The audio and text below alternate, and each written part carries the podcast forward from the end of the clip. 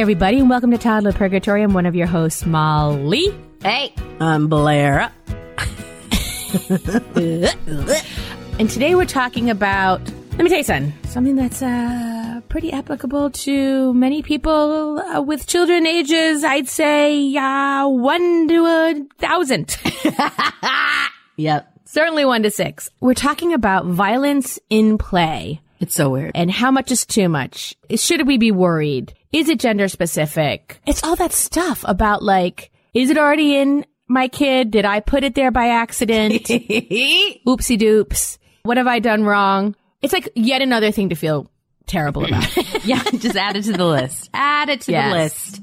yes. Yeah, it was really interesting when I when I was doing the research on this. I was like, at first I was like, oh, okay, we're just gonna like, you know, get into it. Oh, it's bad it's violence. Boo, not good. And then I started to read some really interesting things about nature versus nurture, and it all made sense. For one of the things, because I am a, and I know this, I think this is the same way with you. No guns, no violence. We don't like perpetuate violence in our household. We, I don't allow them to buy guns, like toy guns. I was like, well, in America, they probably could. yeah, we, not to cut you off in any way, just want to say, in general, yes, we do, we have loosened up with Nerf blasters, we call them. Yeah, we have loosened up with Nerf. Right. You don't call them guns. We got a big old yard. We got a big old yard and a great neighbor who my son plays with and they have like the best time running around. So we have loosened up on Nerf blasters, which he calls guns. He calls them guns. It's all right. Anyway, but go on, go on, please. But no, but that's like, I've been really like, I've had my balloon knot very tight about blasters and guns. And Okay. Balloon knot is how Blair refers to her A-N-U-S. this is my problem, Molly. Having you here sometimes, I forget that I'm talking to, you know, whomever the world I'd like to think is listening to us. Everybody on earth, Oprah included. We love you, girl. So I forget when I'm sitting here talking to you that I'm just like, I just throw out, I just throw out my regular, regular, schmegular language. Yes, yes, which already makes me laugh because you're my friend, but then also in the context of a children's podcast, it makes me really laugh. Yes. You be clenching? I'll be clenching, girl. Yes. But in reading this research and reading these articles and whatnot, I'm like, oh, wait a second. Blair, ease up, unclench, take a breath, sniff the flowers, blow out the candles, and it's okay because guess what? This just in, violence in play is normal behavior. Uh, yeah. Uh, yeah. I know. We, however, but to our credit, as modern parents, we tend to take violence and play more seriously because of what we've witnessed with school shootings and gun violence over the past 25 plus years, which makes sense. Yeah, of course. Yeah, and the image and the idea that we not only want to protect our children Yes. from everything, we want to put them, you know, the boy in the bubble, put them on a bubble, put them in a bubble on an island Yeah. where they're only going to eat fresh food and have no influence from any other outside source is an impossible dream. But we see, yeah, we want to protect our children, but we also see the image, the reality of our country. I want to say our world, but really our country has problems. Mm-hmm. So, and we see the reality of the perpetrators and we think to ourselves, when they were kids, their parents wanted to protect them and wanted the best for them too. We have to assume, you know? For sure. And that's why it's so incredibly heartbreaking and scary. And two, and so sc- that's what it is for me. It's scary because my kids, they've done like drills at school. Yes. And I just have such a hard time because I don't want to ruin their innocence and also explaining they don't grasp it. They don't get it. They don't get the permanence of death. They don't get understand like violence and what that can, you know, lead to. It's just, it's all, so anytime because of my own issues and my own fears, anytime it starts up in a way that's uncomfortable for me, I immediately put the kibosh on it. Yeah. Well, you also have the context of the outside world that they do not have. Exactly. So to us, it feels like a cold, clammy hand making a fist around our heart when we see that or hear that. Right. And my, the tricky part for me is that my son sees that I have a visceral reaction to it. And he's like, Oh, sweet. I get extra attention when I do this. I think I'll do it more in maybe bump it up a notch. Ooh. Bump it up, bump it up. Yes, make my behavior even scarier to my mom because he gets, you know, so he'll do something like, uh, he'll take a stick. He does that thing anyway. He's done it since he was two years old, where he picks up a stick and, and makes it pew pew pew, you know, that kind of thing. And even that, I mean, it's from like Buzz Lightyear. Or it's from whatever, like Exactly. obviously media that they are exposed to has an effect, but he's not doing it in a way to impart harm upon anyone. Totally. By any means. It's more about running around and, in his opinion, having fun. But yeah, us parents with the context of the outside world, it could mean much different things to us. mm-hmm mm-hmm I read this interesting article on parents.com. Should parents be concerned about violent play? And they said the truth is pretend violence is almost always normal. There's no such thing as violent play, says parents advisor Michael Thompson, PhD. Okay, PhD. Okay. And clinical psychologist and co-author of Raising Cain. Violence in itself is an effort to hurt someone, but play by definition is fun. Right. Right. So whatever the game is, if children are playing and nobody is frightened or hurt, then it's not violence. Hmm. Okay. It's tough. That's a tough one to, to stomach. Yeah, because I think it's because it's he's saying that like it's not intentional. They're not intentionally trying to. They're not trying to hurt anybody. And they're not gonna with those Nerf bullets, I'll tell you what, because I've gotten hit right in the butt, right in the keister.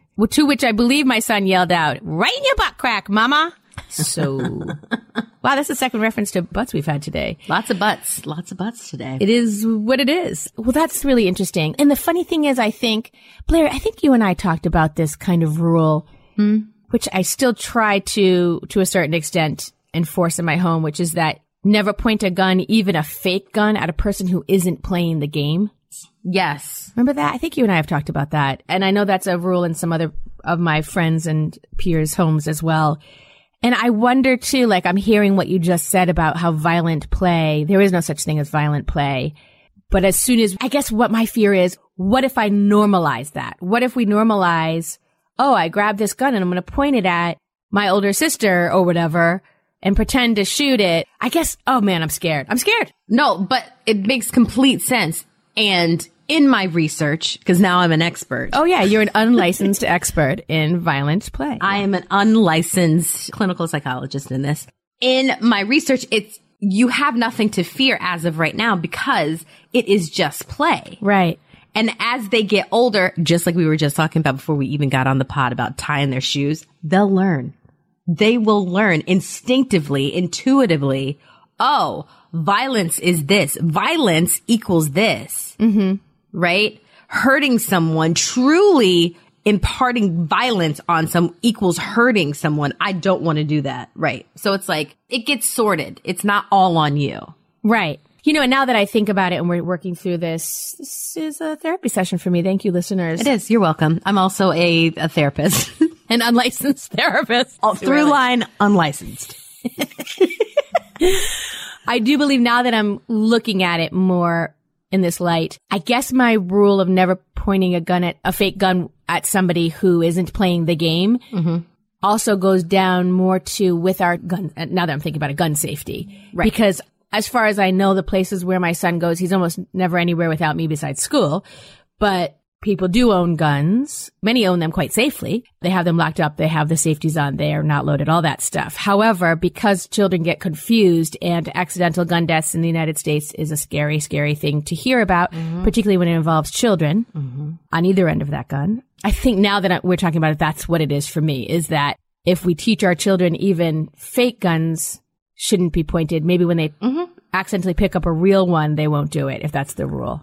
That's a great point, though, that we'll get into later about setting up house rules before play even begins. Oh, that's a good idea. Yeah. and that's perfect. If you're playing with the pumers, as my three year old calls them, they're not guns. Pumers. They're pumers. if you're playing with a pumer, can't point them at people. Don't point them at any, you know, that makes complete sense. House rules. And it should be. Yeah. And the more that these things are, as we always mention, the more we practice it, the more it is set into our normal day to day and it is rehearsed. Maybe we are setting them up for if ever, God forbid, they are in a situation where they find themselves in a dangerous situation. They know from having played with stick pumers not to point it at anybody. Right. So it's a good rule, Mom. Yeah, man. You're on top of it. I don't know. I'm just trying not to be too much of a hard butt. Like I told you, Oh. third reference to bums. That's third time's a charm. Like I told you, like loosening that rule of Nerf guns, we have genuinely seen that it's mostly like hiding behind things. Totally. Laughing uproariously, shooting his friend in the butt. Like it's just so silly. It's so silly and funny. And, and for us where we are with our child now, that works for us. And obviously everybody is different, but yeah, I think it's hard for me to talk about this I know. Well, listen, just because it's our kids. These are our kiddos. I know. This is a good part of it. And I think especially for our generation of mothers and parents is that it's scary. It's really scary. I mean, Columbine happened when I was in high school. I was the same age as those kids. And it was like, what? And I didn't, even at 17, 18, I still didn't like wrap my head fully around it.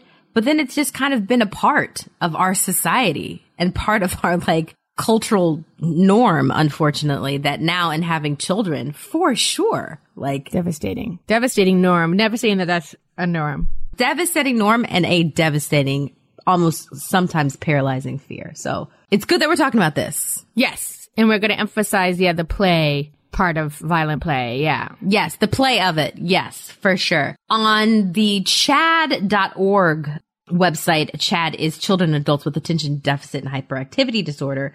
It's children and violent behavior, where it comes from and what to do. This article was fascinating. They had some like true gems in here that I was like, oh, Yes. right. You know, it's like you read something, you're just like, okay, right, makes sense. And they had like two major points in discussing this is that the source of these violent tendencies is not either inborn predisposition or culture. It's both nature and nurture. There it is. Bing bong, bing bong, bong. And then they also say you might be able to loosen up a bit on play fighting and you might want to tighten up on a lot of exposure to screens and digital media. Oh, that's a tough one. Yes. We've been talking about this. Yeah. They're mimicking. They're mimicking. And even, you know, we talk about this sometimes. Like ratings are really hard to decipher. yes. You have to pre-watch everything, particularly when my kid was two or three or four, the toddler of toddler purgatory. It would say G or it would say Y or whatever. And I'd come in and be like, Yeah. okay, like they're not saying curse words. There's no blood or like literal guns. There's, you know, blasters or whatever. But these are people showing aggression and taking it out on each other through blank, right? And There's always a bad guy. sometimes it's two bad guys fighting. Sometimes it's a, you know, sometimes the good guys look a lot like the bad guys in these things, the way they're behaving. Mm-hmm. And there's also that whole trope in certain media where the bad guys are secretly good guys or the good guys become bad. You know what I mean? It's like, I don't know. That's not really a problem, but I just feel like it might be confusing to the, our little people. And I have been surprised by YouTube kids, which we think is safe. It is not safe Oh, sorry, sorry everybody, to just run and run and run because it does go into those, you know how on Spotify or on Pandora, you're listening to a song and it's a song you love and then they play another song they think you'll like based on the different aspects of the song you just listened to. yes. But then you zone out and you're cooking and all of a sudden you tune into the music again and it has gone off into a place that you do not listen to and you're like, how on earth did the through line mm-hmm. from my first song get over here? yeah. that's kind of what happens with YouTube kids and they, even though they do have filters on it and most of it is quite fine, it can veer off into those things. So stay on top of that. But I think part of that is also like your kids level of tolerance to seeing images or, you know, videos of some kind. And it again might not be weird or violent to you, but might be to a little kid, that kind of thing. I don't know what I'm getting into here. I guess I am agreeing with you that it's more about kind of being on top of, especially in those early, early, early stages, the stuff that they're consuming with through their eyeballs. And yeah, I think too, it's also, Molly, I think we also have to consider the level of consumption and what kids are consuming. We happen to be super diligent, right? There are some parents who are working mm-hmm. nonstop, right? Yeah. Thinking about like lockdown, right? And sometimes they just don't have the capacity To be on top of it the whole time. Oh, yes, that's me sometimes. That's me sometimes. Yes. And then these videos go veering off into right and wrong directions. And guess what? The kids get curious and it's interesting to them. So it's like, and then let's be real honest. There's some parents who don't care. There are some people out here who just don't care. They don't think that it is an issue. They don't really, they don't care. Those parents are not listening right now. Because if you're listening to this podcast, you are like us, you know, f- having some triumphs and some struggles in parenthood, and you're trying to have the triumphs outnumber the struggles. and we're all just trying. For sure. But I say that only because they are also the children that our kids are exposed to. Yes. Yes. You know what I mean? Yes, for sure. We'll be right back. When you bring your child home for the first time, you want a baby monitor you can trust. When you choose Stork, you choose technology trusted to monitor 10 million babies in hospitals every year. Stork continuously tracks your baby's pulse rate, oxygen saturation, and temperature. Visit MasimoStork.com to learn more. Stork, a revolutionary baby monitor, is born. Stork is not a medical device. Read and understand all product labeling. Masimo data on file. If you're a parent, I invite you to join us at the Mindful Mama podcast, where it's all about becoming a less irritable, more joyful parent. With sometimes hilarious and always thought provoking experts and friends, at Mindful Mama, we know that you cannot give what you do not have. And when you have calm and peace within, then you can give it to your children. I'm Hunter Clark Fields, and I can't wait to see you there. Listen in to the Mindful Mama podcast. Hi, we're back on Toddler Purgatory. Talking about violence in play, we have learned that violent play isn't really a thing because play is play. It's fun. having fun. Nobody's trying to hurt anybody else. And rather than beating ourselves up when our kids are pew, pew, pew, Pew, pew, pew. out in the backyard, what we can do is try and limit what they're exposed to that could, you know, give them ideas about violence, right? And according to Jane Katch, uh, she's an educator and author of Under Dead Man's Skin, Discovering the Meaning of Children's Violent Play. I don't know why. Jane, we may have to talk about the Under Dead Man's Skin part. That's just me. Anyway, she says all children love to play good guys and bad guys because it's how they explore what it means to be powerful. Ooh. Ooh, they are figuring out power play, right? hmm And if you're a rule following kid, most of the time, it's really fun to pretend to be the bad guy. right? I mean, it is. Yes. I mean, I love, listen, give me a villain any day. Please let me play a villain because I'm a stickler for the rules and I am a follower. That's my son too. He's such a good kid. He's such a good listener. He minds his P's and Q's. And all of a sudden he's like a madman when he gets home. Exactly. This is also why, and I am, I have been one of these people as well. It's why people like dressing up as sexy kitty at Halloween. Exactly. it is the opposite when it comes to, it's such a good point. I mean, it's funny, but it is, I mean, Halloween is like the quintessential example of this. yes. Is that when it comes to play, when it comes to being, to coming outside of your box and exploring things that aren't like normal or regular or comfortable to you, Mm-hmm. and it's in a playful setting, it's like, yes, let's do it. You're gonna be slutty Mario. You're gonna be slutty Luigi. That's right. slutty plumbers for Halloween. Let's do it. Yeah. They want to carry the big foam sword and hide behind the tree and then be the pirate. Yep. It all makes sense. You see what I mean? Like it all just like, it all makes sense. Yes. But it all makes sense in your brain. It is just hard in your heart to have the context of the outside world and see your kid, you know. But I also have, we have these really good friends and their kids are teenagers and they're two of the best kids I've ever met. And one of them, Teach me your ways. yeah, exactly. But here's the thing. One of them really loved dressing up in military gear when he was little. Like, like a? Recon. Like a flak vest. Like really like, doosh, doosh, doosh.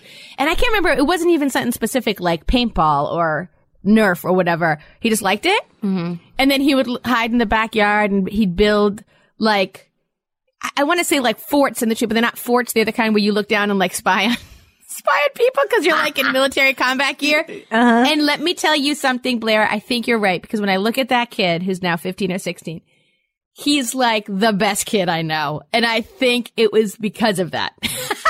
he's the best Totally. kid I know. So he got to, when he got home, dress up and play super spy mission or whatever he was doing, carrying his Nerf gun, you know, blah, blah, blah, blah, blah. So yeah, I think for the most part, all the kids are going to be fine. Yeah. Be aware of what they're doing, but they're going to be fine. Take it from the unlicensed clinical psychologist, therapist, surgeon, and barista. I can tell you your kids are going to be okay. Yeah.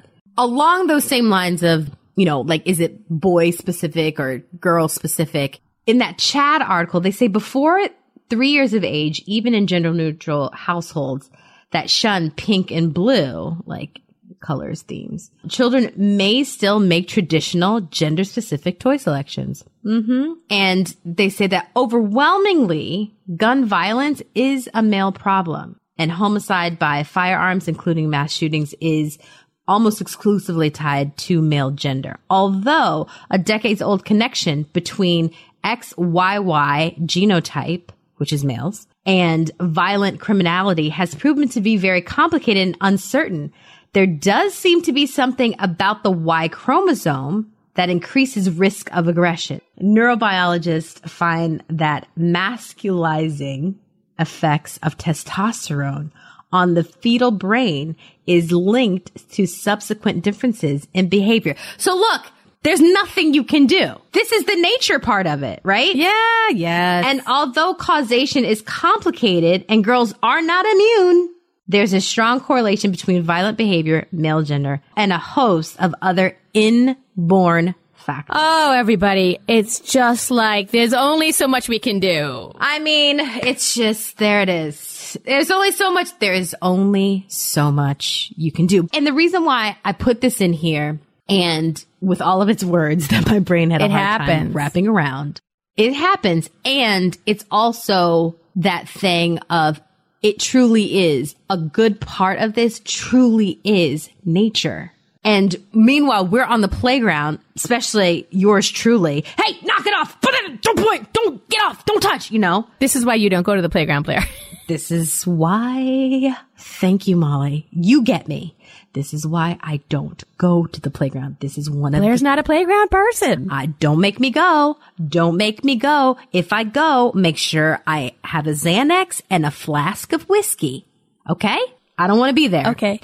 But this is like part of it, right? This is the nature part of it that we're like racking our brains to like figure out that we never will because we didn't put the chromosomes and all the Y's and the X's and all the stuff together. We didn't do that. We were too busy eating pickles and ice cream with our feet up, trying to figure out, Oh, my ankles were so big. My ankles were oh, so swollen. it was so hot. It was so hot. It was 102 degrees. Summer pregnancies. Yep. Summer pregnancies. And which most people do because there's so many babies born in September. So, so many of us, Right. not everybody, but so many of us listening right now are like, oh, right. That time it was 100 degrees and my body was just so angry at me. It was so Angry. angry at me. How dare you? Mm-hmm. All of this stuff was happening during that Yeah, inside our bodies, there's nothing we can do about it. inside of our bodies. Well, that's an interesting thing to always keep in mind and in perspective because I feel like we didn't do strictly gender neutral, but we, like I have pictures of my son in every color because even to this day I say to him, because now he has the influence of pre-K and everything where boys start to say things probably that they heard or, or perhaps that they believe. Like mm-hmm. you pink and purple can't be your favorite colors because those are girl colors, stuff like that, which dri- really infuriates me. So from jump, we have always said, you know, things such as color belongs to everybody. Like every color belongs to everybody, you know, that kind of thing. Mm-hmm. But at a certain point, they, you know, they start having a bunch of outside factors that teach them how they're supposed to, what they're supposed to like and how they're supposed to behave. my three year old, she is hell bent on pink being a girl's color. Mm-hmm. She's the only girl, mommy, right? She always like needs my validation for things. She's like, mommy, right? She doesn't end her sentences with right. She starts it. Mommy, right? Pink's a girl's color. Mommy, right? She needs you to like, Just validate it. Just validate it. Like I know it, but I need you to like back me up on it, girlfriend. I'm like, no. eh, not gonna do it. Not gonna do it. And then she goes and then she says, right, right, right. Pink is for boys too. Oh, she's cute. she is cute.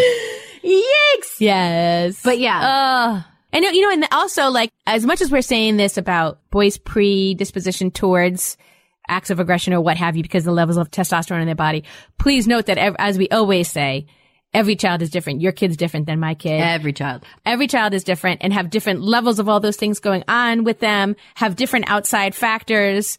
There's one kid who I enjoy so much, who's a friend of my son's. A couple of years ago, my son was probably three and a half or four, and he said to him at a p- outdoor party, "Oh, it was it was pre-pandemic, so it must have been three. And he go, he said to him something like, "Hey, you want to wrestle?" And the kid goes, "No, I do not." Yes, boundaries. Yes. It was so great, Eh, but he like kind of matched his tone, like I'm fun, and that is something that I'm going to take a hard pass on. hard no, thanks though, dude. Yeah, I loved the hard boundary, but he did it in such a great way. He's a great kid. We still know that kid. But it's really funny, and that's just a great example of how some kids are going to go, let's do a Nerf battle, and another kid is like, I'd rather read a book. exactly. And that's a good too. Or maybe some other time they might want to do it because kids like to do all kinds of stuff. Yes, exactly. And let them play. That leads us into, okay, so when is it okay versus when is it not okay? Mm-hmm. And what do we do about it? Right. And actually, Molly, what you just said is perfect. You're perfect in every way, never change. Thank you so much. Your segues, girl. Pristine. Oh my gosh. Even when I didn't know I was making a segue, there one is. Here it is, a papoof. But this one says if play turns into purposely hurting someone, right? That your child is having uh, trouble regulating their emotions or impulses. So this is what you do. You lay down the house rules before play begins, like we discussed, and we use our words and not our hands. And if you feel unsafe, you just say, Hey, please stop, or I'm not into that. Right, right. You want to wrestle? No, I'm good. set those boundaries. Great. and that's okay. Everything that can be managed, you know, it's not a lost cause. If if you feel as though your kid is into being a little too violent when they play, Right. And you can let, and so it's all about before the play begins, letting every kid involved know that they have the Everyone power to say stop.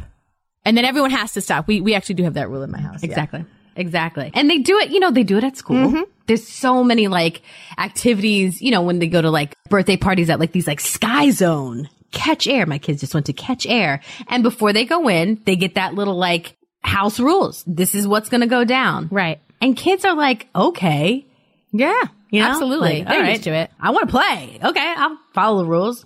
Yeah. I don't want you to stop the play. that would be I sad. want you to stop. Yeah. Let me know what's up. What can I do? Also, remember that play is processing. It's processing. And if we stop the play, we halt the conversation. Hmm.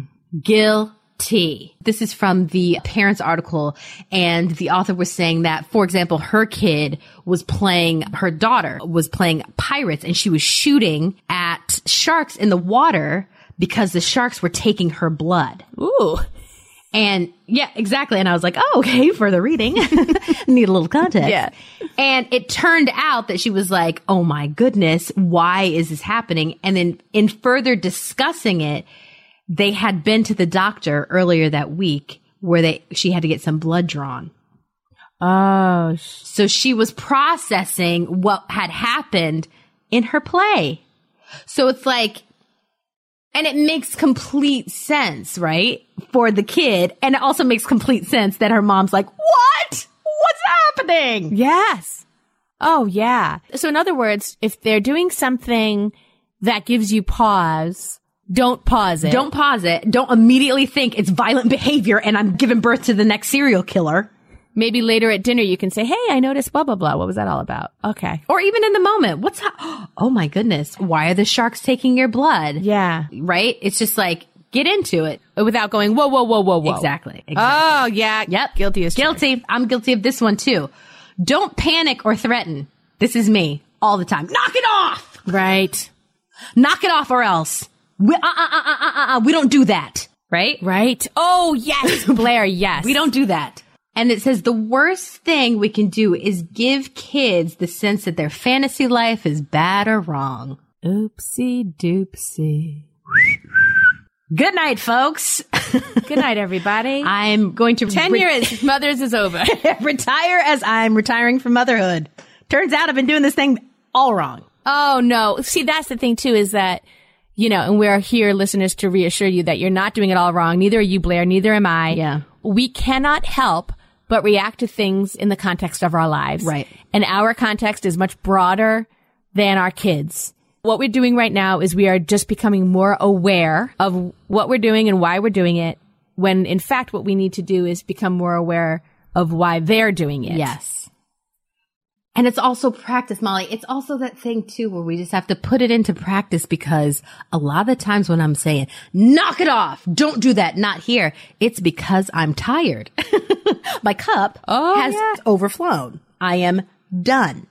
And sometimes it's the noise level. Sometimes I just don't want to deal with it. But really, what is the message that I could be sending to my kid? Right. That their beautiful imaginations and what they're coming up with is wrong. And Because it involves blood or because it involves uh shooting a weapon of some kind. right. Man, it's all about stepping back and like breathing, right? It is always. It's always looking at it from the outside. Pressing that pause button and freezing the action is not a luxury we are afforded, but it's something we have to do in the moment, which is real hard because we have our triggers too. Uh, yup. Yup, sure do. Yup, sure do. Yes. This one is the big one. They say that aggressive play could be a way a kid is working through their emotions. Okay. Monitor, observe, stay connected. Your primary job is to make sure that the play is safe and consensual. Mm-hmm. Right? Don't automatically assume you've given birth to the next serial killer. Okay. I do sometimes. I do sometimes as well. I do sometimes as well. And talk to your pediatrician when it becomes worrisome for you. And how do we know that? Is beyond temperament. This is from that CHADD article. They say that beyond temperament, certain skill deficits can contribute indirectly to violent behavior. Children who have a hard time with motor language and executive skills might be stressed, frustrated, and lash out. Ooh, Yes. yes. Of course. Children with social skills deficiencies might not be able to read social cues and context and lash out. Yes. They might resort to inappropriate behavior because they don't know a more conventional way to navigate certain social situations. Children who have been traumatized by significant medical problems, injuries, hospitalizations, surgery, and serious allergic reactions might have a shorter emotional fuse for certain social and sensory stimuli. There it is. Bazoom. Bazinga. There it is. That's good. Again. Again, stepping back and looking at the whole picture. Absolutely. That's what we need to do. And then always call your pediatrician. Yep. And if you're on the playground, not me, or in school or wherever you see this type of behavior, either coming from your child or from someone else, also step back, take a second. What could possibly this child have been going through, gone through, to lead through? What kind of issues does this kid might have? You're so close to it being an actual sentence. I'm so close. I'm so close. Sometimes words hard are. You know what I'm saying? It's like, yes. What could this kid be going through? Cause that's where I'm like, oh my gosh. Right. Or I do this thing where I pull my kid away. Yeah. Come on, let's go. Let's not.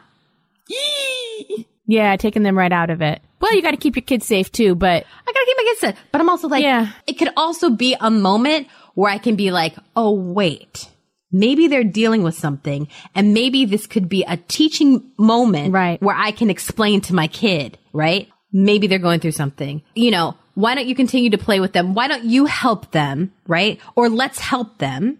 Right? Or let's talk to them. Let's have a, co- maybe, I mean, if it's like super violent and it's like unsafe and it's not consensual, sure. right, Exit. right, right. But there's that empathy thing. I get too deep in the empathy thing sometimes. Every situation's going to be different, is what I mean to say. Always. And parents, you just got to follow your gut. And if that's what your gut says, is that this other kid needs, would benefit from your empathy right now, and maybe slowing things down and maybe checking in with their parent and saying, "Hey, I have two bananas. You cool if these guys take a banana break?" That's from mm-hmm. a animated show called Chico Bon Bon. Time for a banana break. But it solves so many problems having that banana in your diaper bag. I don't know how many times it has solved problems for me because so often it is hunger Hunger. It is tiredness. It is whatever. Sometimes it's deeper. Like you were saying, it might be that kid is your kid or somebody else's kid is having trouble regulating their emotions and impulses. Sometimes it can be some trauma that they're working through, of course. Mm-hmm. Mm-hmm. But yeah, and if you got to st- take your kid out of the situation, take your kid out of the situation. But, and it, if it is your kid, talk to the pediatrician. Talk to him. Listen, like you said, listen to that gut. Yeah. And also, I was going to say, we'll be right back. I was going to say, speaking of Chico Bon Bon, Chico Bon Bon Banana Break. We're taking one right now. We'll be right back, everybody. I'm Margaret. And I'm Amy. And together we host the podcast What Fresh Hell Laughing in the Face of Motherhood. Margaret, I would say you're sort of a where are my keys kind of mom. Correct. Sometimes a where are my kids kind of mom. Well, you're Amy more of a we were supposed to leave 35 seconds ago, mom. I mean, touche. In each episode of What Fresh Hell, we come at a topic from our usually completely opposite perspectives. I bring the research, And I bring kind of the gimlet eye. Like, is that research really going to work, people? And almost 10 million downloads later, we're still laughing. We also talk to experts in the parenting field, plus parents with stories we can all learn from. We make each other laugh, we challenge each other's assumptions, and we have what we think is the best parenting community on the internet. Check out What Fresh Hell Laughing in the Face of Motherhood wherever you listen to podcasts. Hey there, I'm Debbie Reber, the founder of Tilt Parenting and the author of the book Differently Wired. The mission of Tilt is to change the way neurodivergence, whether that's having a learning disability, having ADHD, being gifted, autistic, or some combination of all of the above, is perceived and experienced so differently wired kids and the parents like us raising them can truly thrive. On the Tilt Parenting podcast, I get to talk with authors, therapists, educators, and parenting experts who are committed to this mission. I ask the questions my listeners are most curious about when it comes to supporting our kids. And in turn, my guests share strategies for challenges, out of the box ideas for navigating school, best practices for therapies, tips for advocating, and so many thoughtful insights on what it really takes to help our kids grow up feeling seen and respected so they can create awesome lives for themselves. I know that raising a differently wired kid can feel overwhelming and isolating, but I promise you, you are not alone, and it can feel so much better. If you're on this parenting journey, come listen to Tilt Parenting. Together, we can shift this paradigm and show up for our exceptional kids with hope, possibility, and joy. Welcome back to Toddler Purgatory, where we're talking about violence and play. And we are getting down to the nitty gritty and just coming up with ideas of how to detect whether it's okay or whether it's not okay and what to do about it. One of the last things that they point out in this uh, parents.com article is if you hear disturbing imagery in your child's play, like heads exploding, limbs ripped off, I've heard it. Check and check. The question to ask is, where are they getting this from? The likely culprit is their media diet, where violence can crop up in unexpected ways, like we were talking about. Like we were just talking about, yes. Yep. And they say limit screen time and monitor the things that they're watching, which again can get tricky and hard. It's tricky. We get it. We've been there. It's tricky. We get it, tricky and hard. But again, I think it's also that gut thing again, where it's just like, I've creeped up, you know, I'll be like, listen, I'm guilty. I'll be sitting on the couch. My kids will be watching some cuckoo banana show that I am not into. And I'll be catching up on Love is Blind on my phone. Okay. There, I said it out loud. Okay. If you have to get away from Coco Melon, you have to do what you have to do. You have to do what you have to do. You have our permission. I know they're watching one of the two C's, Coco Melon or Caillou. Caillou. I'm Caillou. Knock it off. Oh no. I get it. But there have been times where I'm catching up on Love is Blind and all of a sudden I look up and I see something like, hmm, What's going on here? where my gut's like, hmm, that's not cool. Or that doesn't rub me the right way. Yes, totally. Because also they might have changed shows. They might have changed episodes. They might like, you don't know. Just do the best you can because all of us, but we've talked about this before as well, which is like during the pandemic, which is right now, but during the lockdown, like what is anybody supposed to do? So just like do your best. If you do look up and see an image or a, something that doesn't feel right to you, talk through it with your kid. Talk through it. Yeah. Pause it. What, didn't we have, um, Britt Hawthorne was on talking about raising anti-racist children and she was such a good example of a parent who takes their kid through things after, like, Yes. they flip through a book in Target and at the very end, there are questions that you can ask so that you can actually help them process whatever that thing might be. I mean, I remember when my kid was, you know, two or three years old and he's watching something and I, I'm running around or doing something or frankly taking five minutes to scroll. In the next room, we have open doorway, so I'm right there. But like to just like take a minute to breathe and all of a sudden I'll look up and cause I'll hear like clang, clang, clang. And it's just like, it's just the bodies of transformers hitting each other during a battle, you know, whatever that thing is. Right. But I, you gotta kind of just check in with where your kid is. Is your kid two and a sensitive kid? Are they five and nothing phases them? Mm-hmm. You know, like, or maybe they seem like nothing phases them, but it would still benefit them to work, process it with you. So just take it instance by instance and kid by kid. But my biggest takeaway from this, Blair, was definitely the thing of violent play is, is not something that exists. If it's play, they're having fun. They're not trying to hurt each other. Yep. And if their play does seem to be a little realistic or a little more, what's that word, like hyper violent, then again, take that step back. We don't have the luxury of pressing pause, but pretend that we've pressed pause and said, ooh, okay, where might they be getting this? Are they getting it from school? Are they getting it from media that seemed okay to me? Hmm. It was G or it was Y or whatever. Maybe take another look at that or next time you can. If you have the privilege of having some time to be able to just sit around and watch kids shows with your kid, maybe see if one of those shows that seemed okay, maybe has gotten a little too action packed for your kid. And that could help you as well. You can help them process as much as you can. I mean, one of my biggest takeaways is, you know, don't kill the fun. Yeah. Don't kill the fun because it doesn't feel comfortable to you because they process and they understand things and they don't have the same worldview as you do. So you could be stomping on that beautiful imagination that they are creating. And I, and that like, that's like such a great reminder for me. And I'm going to be way more diligent about not doing that. Yeah. Even in my frustration, even when my exhaustion level is at 110,000 plus, I think it's just like really important for me to be mindful of that because I don't, and especially like being a creative kid, like, yeah, I wouldn't want anybody to take that away from me. Yeah. And also there, you're all listening to this podcast for a reason. We're all trying to be good parents. Your kids are going to grow up to know the difference. Yes. Yeah. You know, like my friend's son who's the best kid in the world and he knew the difference. You know, most kids figure it out and they're going to be just fine. All we can do is support them as much as we can. Do I just needlessly worry? Yeah, I think so. Well, we have a lot of things to be worried about. This is a complicated time to be raising kids. Not that it was ever uncomplicated. Not that like raising kids during World War II wasn't. I mean, that was that was complicated. complicated. Yeah, everything. Everything. Everything during, you know, All of it. the Civil War. That couldn't have been easy. That's not easy. I wouldn't want to go back there. That's for sure. No thanks. No thanks. So we- our lives are complicated and raising our kids in just a different way. That's all.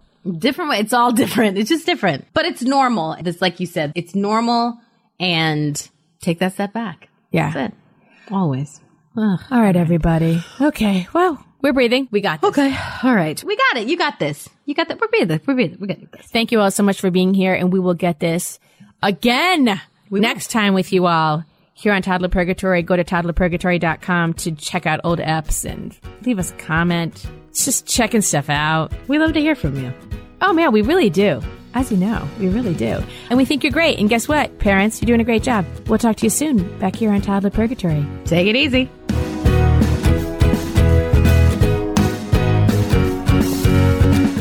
Real truth alert pregnancy, birth, and having a baby isn't all sunshine and rainbows.